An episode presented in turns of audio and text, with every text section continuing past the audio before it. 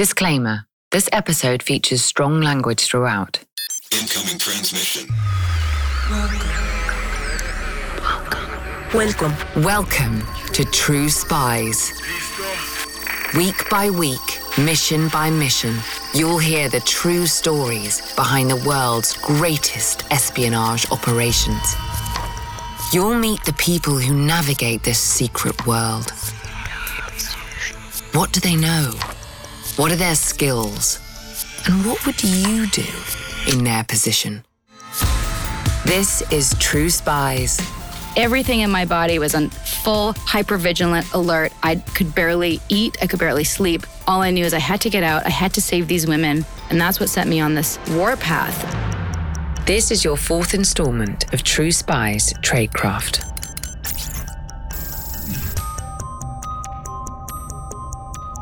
It's actually much more dangerous to become irrelevant because if you're irrelevant, they will kill you and then nobody will care. For this episode, we're not starting with an operative, but a civilian. Two civilians, in fact.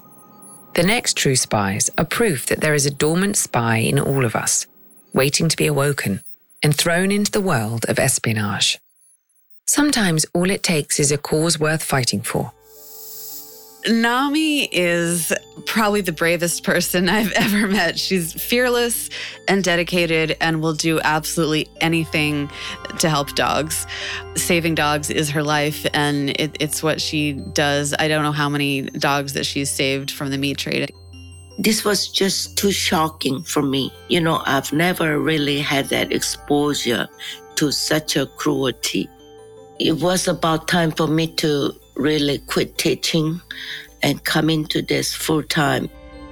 Meet Nami Kim and Nina Jackel from episode 66 of True Spies.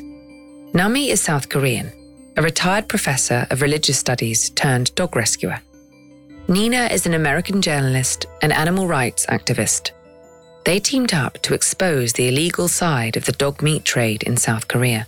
And it's a dangerous business. The message that I receive I will slaughter you the way I slaughter dogs. Just as a side note, eating dog meat in South Korea is legal, but some of the farms that produce this meat do so illegally. This is what Nina and Nami wanted to expose. So, in the summer of 2019, Nina and her boyfriend Ben boarded a plane heading to South Korea to join Nami. The first thing they did, in terms of tradecraft, was extremely practical. Nina and Nami set about gathering hard evidence that these places were legally farming dogs. With Nami at the wheel and Nina and her boyfriend in the back, they headed to the Gimpo Valley, also known as the Dog Meat Valley, to gather evidence. We drove around the area where we thought it might be until we saw some signs that it was close. We saw a pile of dog bones and skulls on the side of the road and we knew that it was probably nearby. We drove a little bit further and we started to hear the sounds of dogs barking. And then we knew that it was pretty much right there. It was very well hidden. There was a wall, and then behind the wall was the farm, which was mostly covered in tarps because they didn't want the public to see it. We brought a ladder we set the ladder up against the wall. Ben climbed up it first with his camera and he saw the dogs. He started taking photographs and video. Nami climbed up the ladder too. She took video with her cell phone.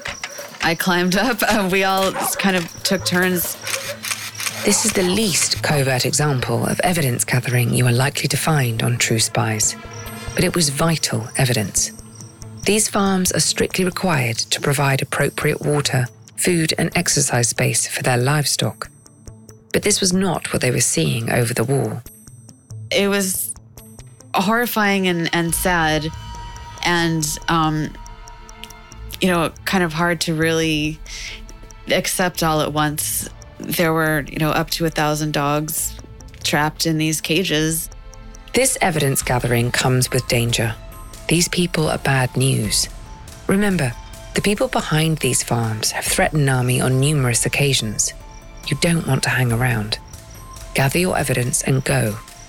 And then, the sounds of footsteps on gravel. They were two very muscular men in, in tight shirts. They looked almost like club bouncers or something. Party's over.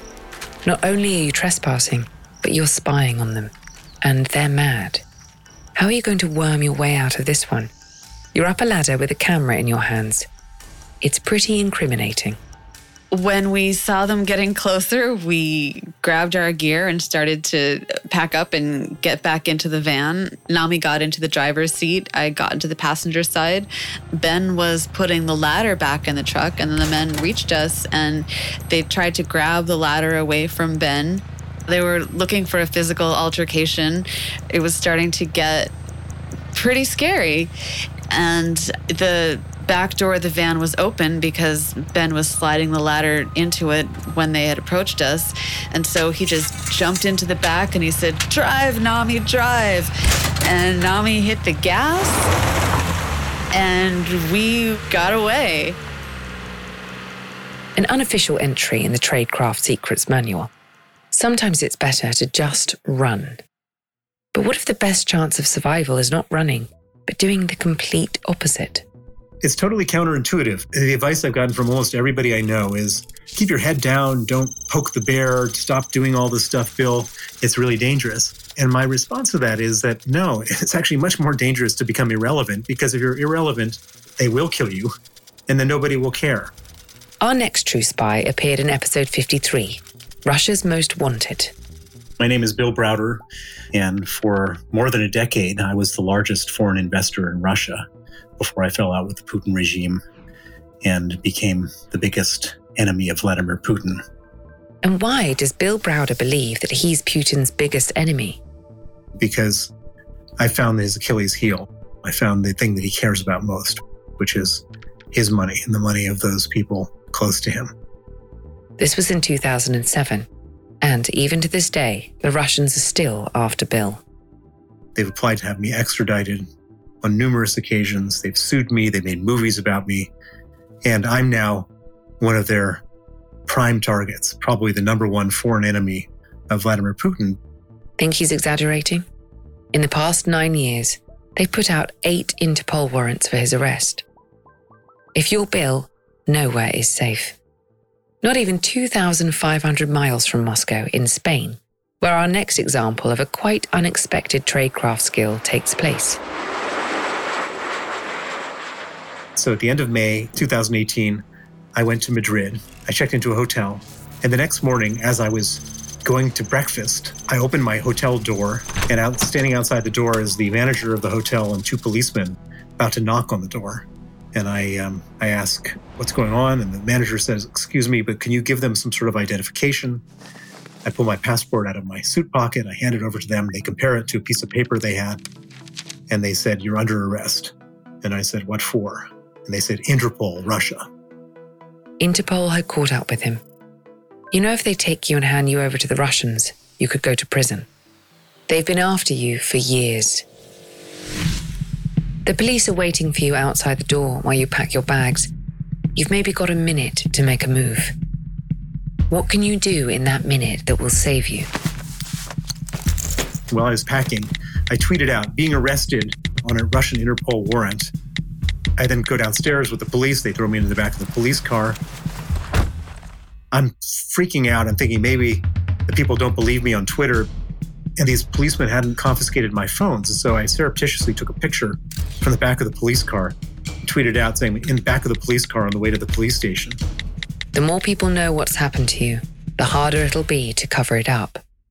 And this just set off a total firestorm where the whole world was just like watching in real time to see what was going to happen. And you know, probably 100 journalists called Interpol, 100 more called British government, 100 more called the um, Spanish government. And um, I get to the police station, and they're all sort of pretty excited. They think they've caught some big international fugitive, and uh, you can almost feel the electricity in the air. And about an hour into it, uh, I could feel the whole police station deflate. And they came to me shortly thereafter and said, We've just been informed by Interpol that your warrant has been canceled. You're free to go. And breathe. You're trending. Those retweets won your freedom. If I hadn't tweeted it out, if there hadn't been this huge storm of, of indignation around the world, I might have been sitting in a Spanish jail cell for six months fighting extradition from Russia. And under the wrong circumstances, I could have been sent back to Russia. Staying visible is an interesting tradecraft technique. In the world of espionage, it's what you're trained not to do. You're trained to blend in, or going grey as it's known, which is exactly what our next true spy did.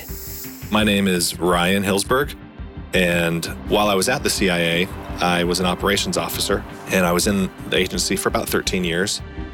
Ryan featured in episode 67 of True Spies You, Me, Same, Same. What really makes a good operations officer is your ability to live in the gray. A lot of people that have a black and white mentality don't do well.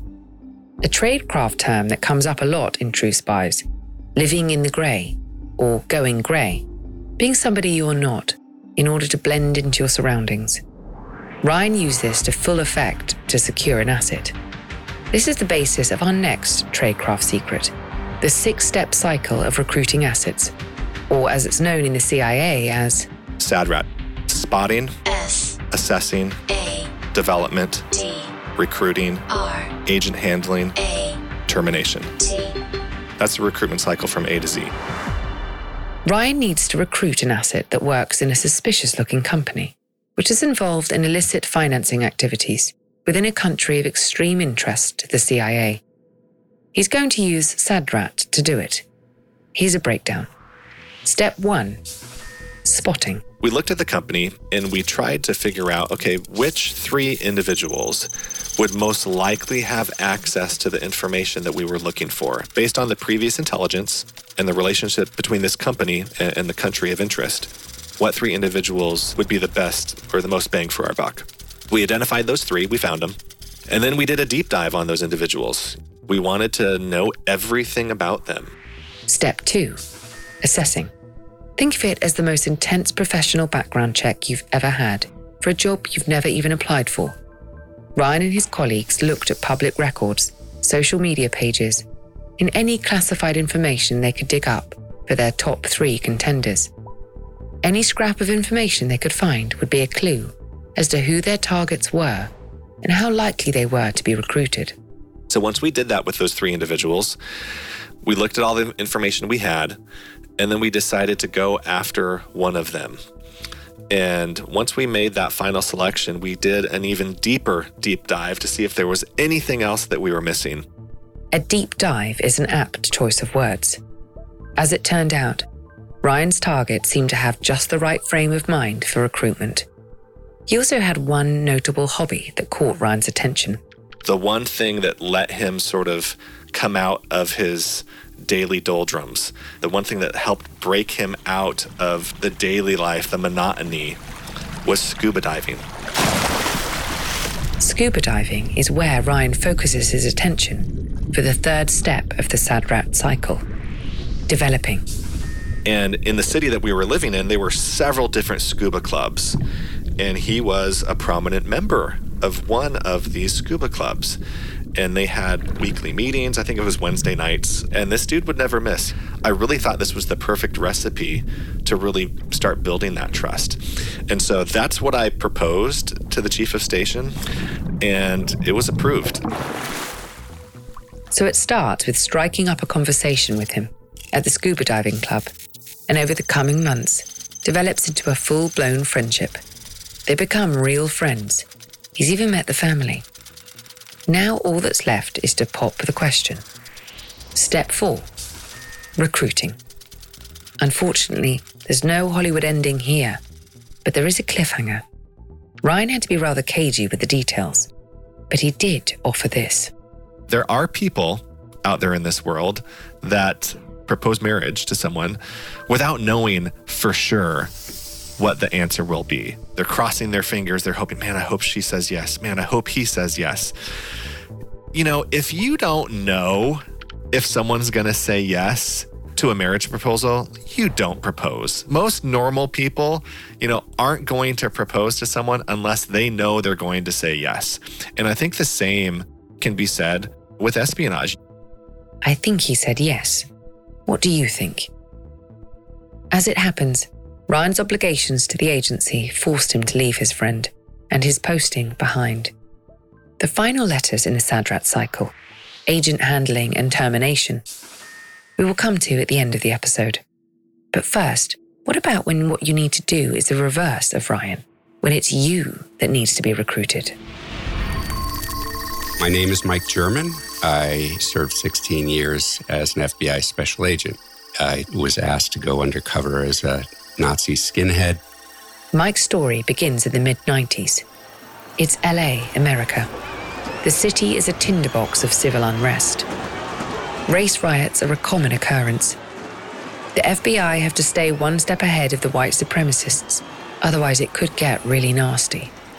To avoid a bloody war, they had to put someone on the inside. It fell to Mike to do the job. This was his first ever undercover operation. It's what you call being thrown in at the deep end. Why Mike, though? The case agent was attracted to me because I was relatively young, and, and then I could have passed for a high school kid. they used to call me 21 Jump Street, which was a TV series about undercover cops in high school when I started at the FBI because I was so young looking. I had a youthful appearance, and as the case agent said to me, You have blonde hair and blue eyes. You can be a Nazi. Ah, yes, looking the part. Tradecraft 101. But now he actually has to be recruited by them. First things first, knowing your enemy will help you to understand their motives, which in turn means you can mold yourself into what they want. Like Ryan before, it involves the most common tradecraft technique going grey. The movement is very fractured. There are a number of different philosophies and theologies and ideologies within the white supremacist movement that have different bases. So some are religious, and then within the religious community, some are Christian, some are pagan, some are uh, unique belief systems that were formulated by white supremacists. Which meant Mike had to do his research and figure out the special characteristics of the cell he was trying to infiltrate. What's more, these groups aren't all buddy buddy. I couldn't join any one group because if you joined one group, the other groups wouldn't work with you anymore. And our goal was to identify the, the broader range of crimes within the Los Angeles area. Fortunately for Mike, these groups do have one thing in common a thirst for new blood. They are desperate for support from anyone, so they really have no barrier to entry. The only difficulty is they know they're a uh, target of law enforcement scrutiny, so they try to be discerning in identifying informants and FBI agents, feds as they call them. so this group made it clear they wanted Mike, but he made clear that he wanted to keep them at arm's length. It sort of worked to my benefit, though, because it completely subverted their concept of what an infiltrator would look like. It's like, wait a minute, you know, this person can't be trying to infiltrate our group. He's, he won't join, you know. And I would say, I'll help you. I'll help you doing what you want to do if, if it works out with what I'm doing. But, you know, I, I support your goals, but I'm just not interested in membership. And there's a lot of people in the militant side of the movement who are that way as a tactical matter, right? They realize that once you become part of a group, it creates broader criminal liability. You become responsible for the crimes of the other group and you become open to broader infiltration. Remember, Mike was the one being wooed. He was the catch another entry into the tradecraft manual. Sometimes playing hard to get is the best way to attract a mate. Instead of me saying, hey, you know, knocking on the door, can I come in? They were saying, hey, kid on the street, can you come over here? We'd like to talk to you. Knowing your enemy is something that comes up time and time again in True Spies. But you now have to use that knowledge and immerse yourself into a group you have nothing in common with. In fact, you actively despise them how do you hold your nose and suspend your morals? It was always hard to start a case because you would get this file to start preparing, and basically the FBI file is every bad thing this person has ever done or said, and and none of the good things, right? So it, this person sounds horrible. You feel like, you know, I have to find something likable about this person in order to be able to interact with them. And I always used to imagine, you know, they all have a mother who loves them. And I just have to have to figure out what the mother sees. My mama bear instinct of to protect and destroy this motherfucker was so enraged in me, I can't even tell you. For our next true spy, it's exactly what she saw that forced her to act. And that's what set me on this warpath of trying to expose them and take them down. This is Sarah Edmondson from episode 46 of True Spies Surviving NXIVM. Like Mike, she was trying to bring down an organization from the inside. And no, she's not a spy in the traditional sense. But like Nami and Nina, who you heard from at the beginning of this episode, she's a shining example of how ordinary people can use espionage techniques to manage extraordinary situations. The indoctrination happens very easily and very in a very subtle way. It's hard to you wouldn't know it's happening at the time. In fact, they might even say, "Sure, this is brainwashing, but we're washing the bad stuff out." It was only once she'd been inside NXIVM for 12 years she realized the organization was actually a cult. The branding of some members also occurred, as did this. There was possibly sex trafficking involved because women were being blackmailed to then have sex under the auspices of this personal growth program in the form of a sorority with a master slave dynamic. And now she wanted to burn it to the ground, saving the other women in the process. As time went on, her patience began to wear thin. She accelerated her efforts to discredit the founder, Keith Raniere, and the NXIVM organization. Sarah reached out to the press. We told this local blogger who'd been trying to expose Keith for years. His name is Frank Parlato. He's a website called The Frank Report. And I went to him and I told him about the branding. Another tradecraft tip when you're mounting an operation, it helps to figure out exactly who your potential allies are and you have to be certain of their allegiances. For Sarah, Frank Parlato was one such ally. And that was enough to stop the next round of brandings, except for we found out later one continued anyway. Hello again, True Spies listeners. This episode is made possible with the help of June's Journey, a thrilling detective game which you can play right on your phone. If you're a True Spies listener, it's safe to assume you're interested in clandestine missions, investigative adventures, and deciphering the latest mystery. You can find all of this in abundance and more in June's Journey. In the game, you'll play as the plucky June Parker, an amateur detective in the roaring 1920s. Poor June is set to investigating in order to find the truth of her sister's untimely murder. I don't want to give too much away because the fun of June's journey is seeing where this twisting story takes you. But I've just come to a grisly conclusion thanks to working alongside other real players online as part of a detective club. Take heed though. Not everyone wants to be June's friend. Discover your inner detective when you download June's Journey for free today on iOS or Android. Every day in America, 60 million packages are delivered, but we don't always know what's inside. He bent down to pick the package up. That's when the device detonated. Danger is everywhere, and no one is safe in Austin, Texas, as law enforcement hunts a serial bomber for 19 days. From Sony Music Entertainment, Campside Media, and Pegalo Pictures, this is Witnessed 19 Days. Subscribe on Apple Podcast to binge all episodes or listen weekly wherever you get your podcasts. A spy's work is never done. There is always evidence to be gathered. Information. Information is the most valuable thing in the world. This is Joe Navarro from episode 72 of True Spies, The Armageddon Papers. Information may be the most important thing in the spy world, but how does an operative get information they need from a subject legally? Well, one technique is to use subtle power plays, something Joe is a master of. He and his partner, Mrs. Moody, used a range of techniques when getting Rod Ramsey, a key asset, to open up. Whenever we would enter the hotel room, I would enter first or let Mrs. Moody enter first, then I would enter, and then Rod would enter last. But prior to him even getting there, we had already arranged the room so that Rod always sat on a couch, which sat lower than the chairs that Mrs. Moody and I would sit in. For instance, if he wanted to drink, he would have to go through us to get a drink. And he was enti- obviously entitled to a drink anytime he wanted. So we would be the ones that would say, Hey, Rod, do you want a drink? Or Hey, Rod, do you want to go to the bathroom now? And even if he said, uh, Can I get up for a bathroom break? We would say, Oh, oh, one second. And then just delay him by a few seconds so that psychologically we never lost control over him.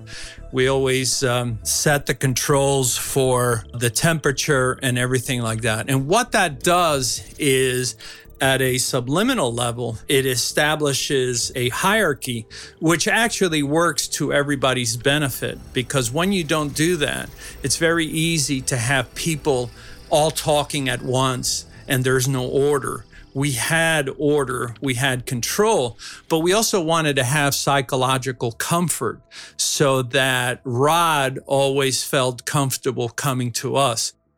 Another technique Joe picked up over the years, a streetwise tradecraft skill, if you will.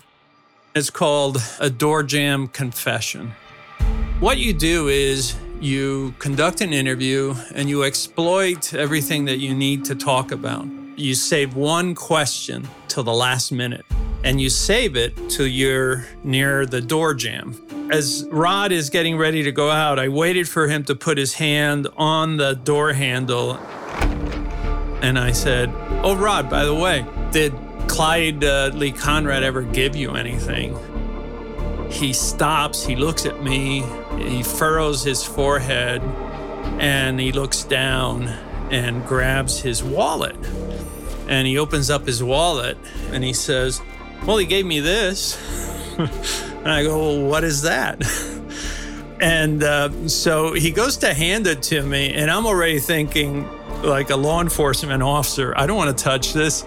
I want to preserve it as evidence. So I'm trying to figure out uh, how to gingerly touch it without causing um, apprehension. So I said, Well, if you don't mind, and I just had him lay it down on a uh, piece of paper that was in the room, a notepad. And I uh, looked at it, it just had a few numbers on it. And I said, Well, what is that? And he said, well, he just said in the future, if I ever want to get a hold of him, just call this number. I said, okay. And I said, can I keep it? And he said, sure. So I just left it there and he exited. And of course, as soon as he leaves, we're writing down the number and I'm folding the paper around it to protect the fingerprints that may be on there. Joe is a master of reading people, and by laying invisible traps that the subject walks right into, he forces the subject to give information unwittingly. But our next true spy reads crime scenes, not people. Then he uses that information to track down the culprit. It's a discipline known as profiling. I'm Jim Clementi. I'm a retired FBI supervisory special agent and profiler. I spent 22 years working for the FBI. Profiling is nothing more than reverse engineering the behavior exhibited by the offender at the crime, their choice of victim, their choice of crime location, what they actually do during the course of the crime. All of these things leak out information because an offender picks a particular victim at a particular place at a particular time for a particular purpose. We all do this when watching or listening to our favorite true crime series. There are 10 suspects, but which one is guilty? We can all be armchair operatives, but if you got what it takes to be an FBI profiler? Well, according to Jim, you're going to need two things. First up, a brilliant imagination. By being imaginative, you can put yourself in the place of the offender. So you're not really looking at it from the outside, you're actually experiencing it in your own mind. the crime, the pre and post offense behavior, the interactions with the victims, the escape routes, all those things. You try to play them out in your mind and then do sort of um, self analysis to figure out why you would do those things and what you would be thinking during those times. Again, that reveals information about the choices that the offender makes and gives us better insight into the kind of person that could do that. Secondly, loyal, authority respecting do gooders need not apply. Profiling is for the renegades amongst you. It's also important to be a rebel. In other words, if you're very dogmatic and can only think one way, then it's going to be very difficult for you to put yourself in the place of the offender and figure out really what makes him tick. Because if we look at the how the crime was committed, that leads us to why the crime was committed, and that leads us to who committed the crime. We finish the latest installment of True Spy's Tradecraft Secrets with an example from the espionage world that is very much about the human side of spying, very much about the real life friendships that are formed under the umbrella of information gathering. What has become a common thread throughout the True Spy series is the close bond that is formed between case officer and asset. It wasn't a comfortable experience. I actually cared about the individual and wanted to make sure that, that he was okay. I wanted it to go well. As Ryan explained earlier, the CIA recruitment of an asset has different stages.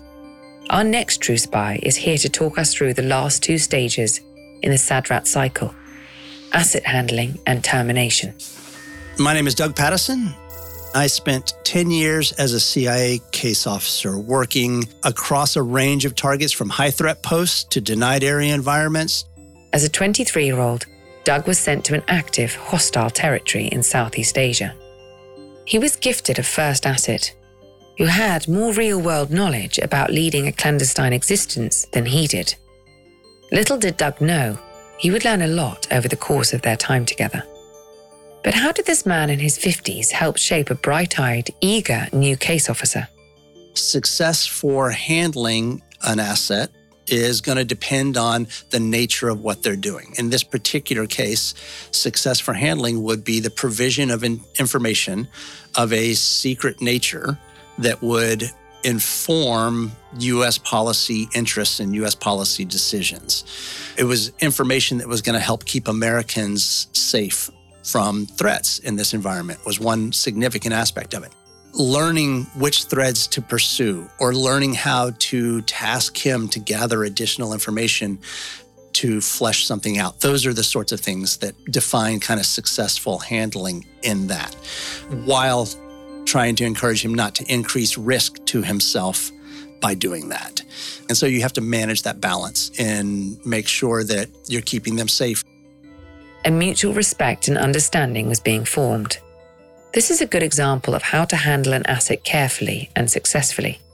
I hope you're taking notes. We had built a relationship where we trusted one another.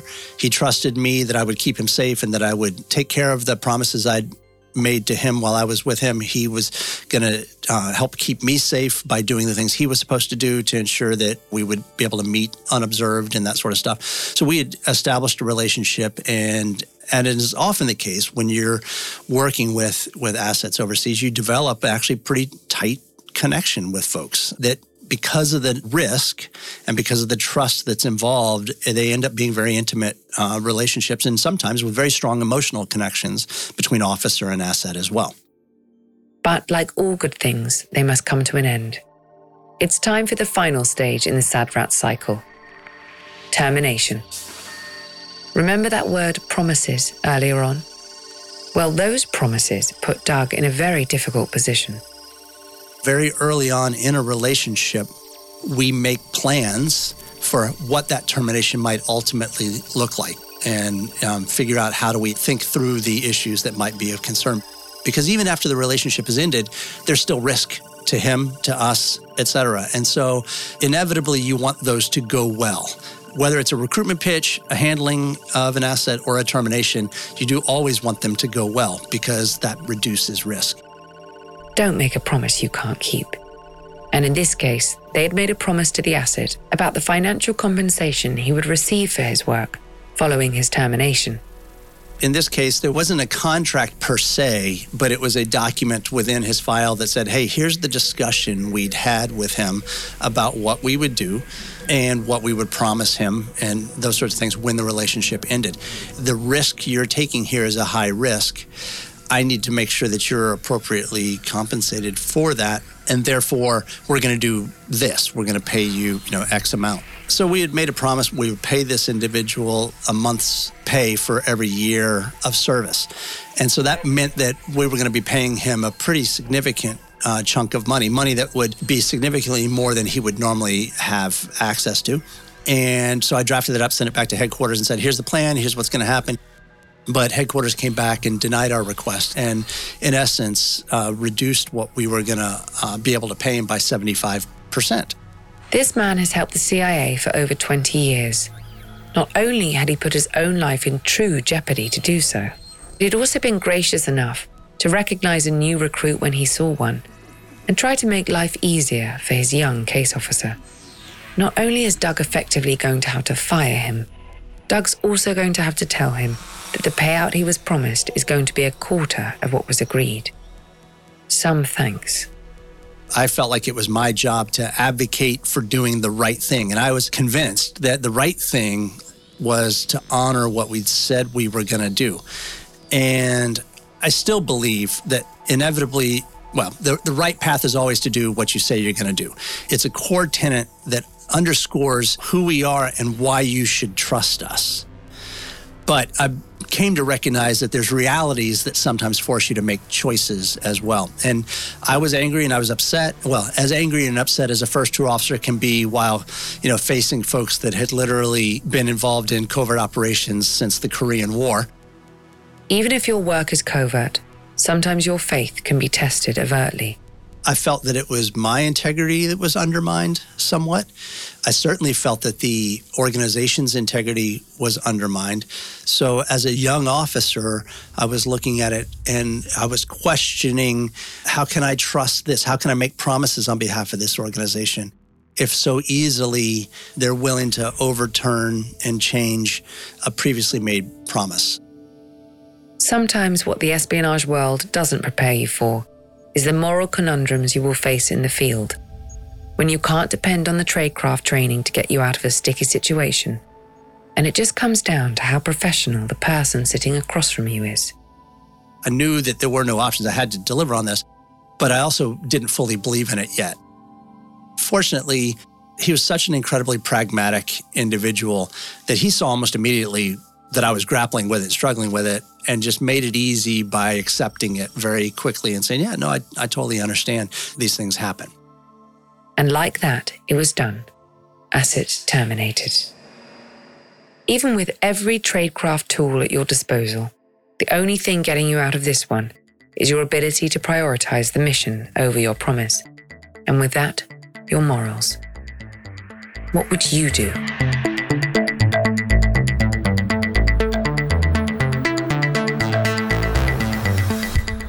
I'm Vanessa Kirby. Join me next week for another edition of True Spies. In the 1970s, John Todd burst onto the evangelical scene with a shocking tale. He claimed to be a former witch involved in a then unheard of secret organization called the Illuminati and urged Christians to prepare for a violent world takeover. First of all, the number one weapon in everybody's home should be a 12 gauge pump shotgun. Hear the amazing story of one of the originators of the modern day conspiracy theory. From Magnificent Noise and Sony Music Entertainment, this is Cover Up The Conspiracy Tapes.